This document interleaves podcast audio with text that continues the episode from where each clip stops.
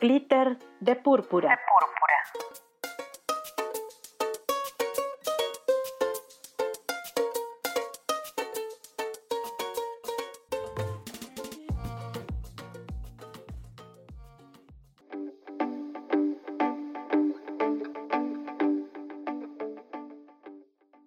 La campaña Ellas deciden sobre sus cuerpos, sus comunidades y sus territorios visibiliza la desigualdad que viven las niñas y adolescentes en América Latina. Dana Alvarado de Niñas Lideran y Jóvenes Latidas habla acerca de esto. Debido también a una gran brecha de desigualdad, lastimosamente no se han tomado en cuenta los problemas de, de las niñas. Entonces, por ejemplo, se han naturalizado mucho los matrimonios, uniones infantiles forzadas y tempranas, se han naturalizado que, que, una niña hoy esté embarazada, se ha naturalizado mucho que se le imponga un rol de género y que tenga que estar en casa y no tenga que estar eh, en la escuela, ¿verdad? Entonces, todos estos factores realmente limitan al que las niñas puedan estar y puedan tener el libre y pleno goce de sus derechos humanos. Hunger Project, junto con otras organizaciones y colectivos, se unieron para crear esta campaña. Montserrat Salazar platica sobre ello.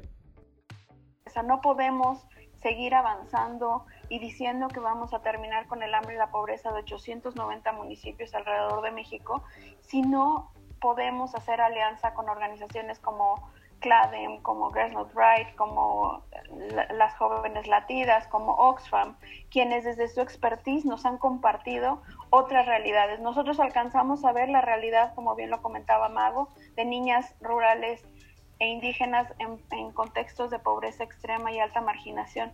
Pero hoy eso representa casi 6.5 millones de adolescentes y niñas que están en esa condición.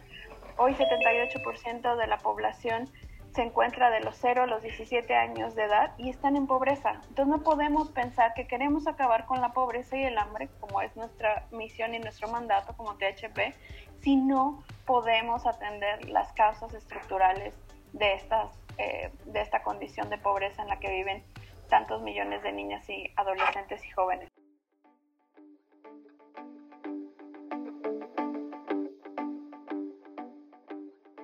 Ángeles Suárez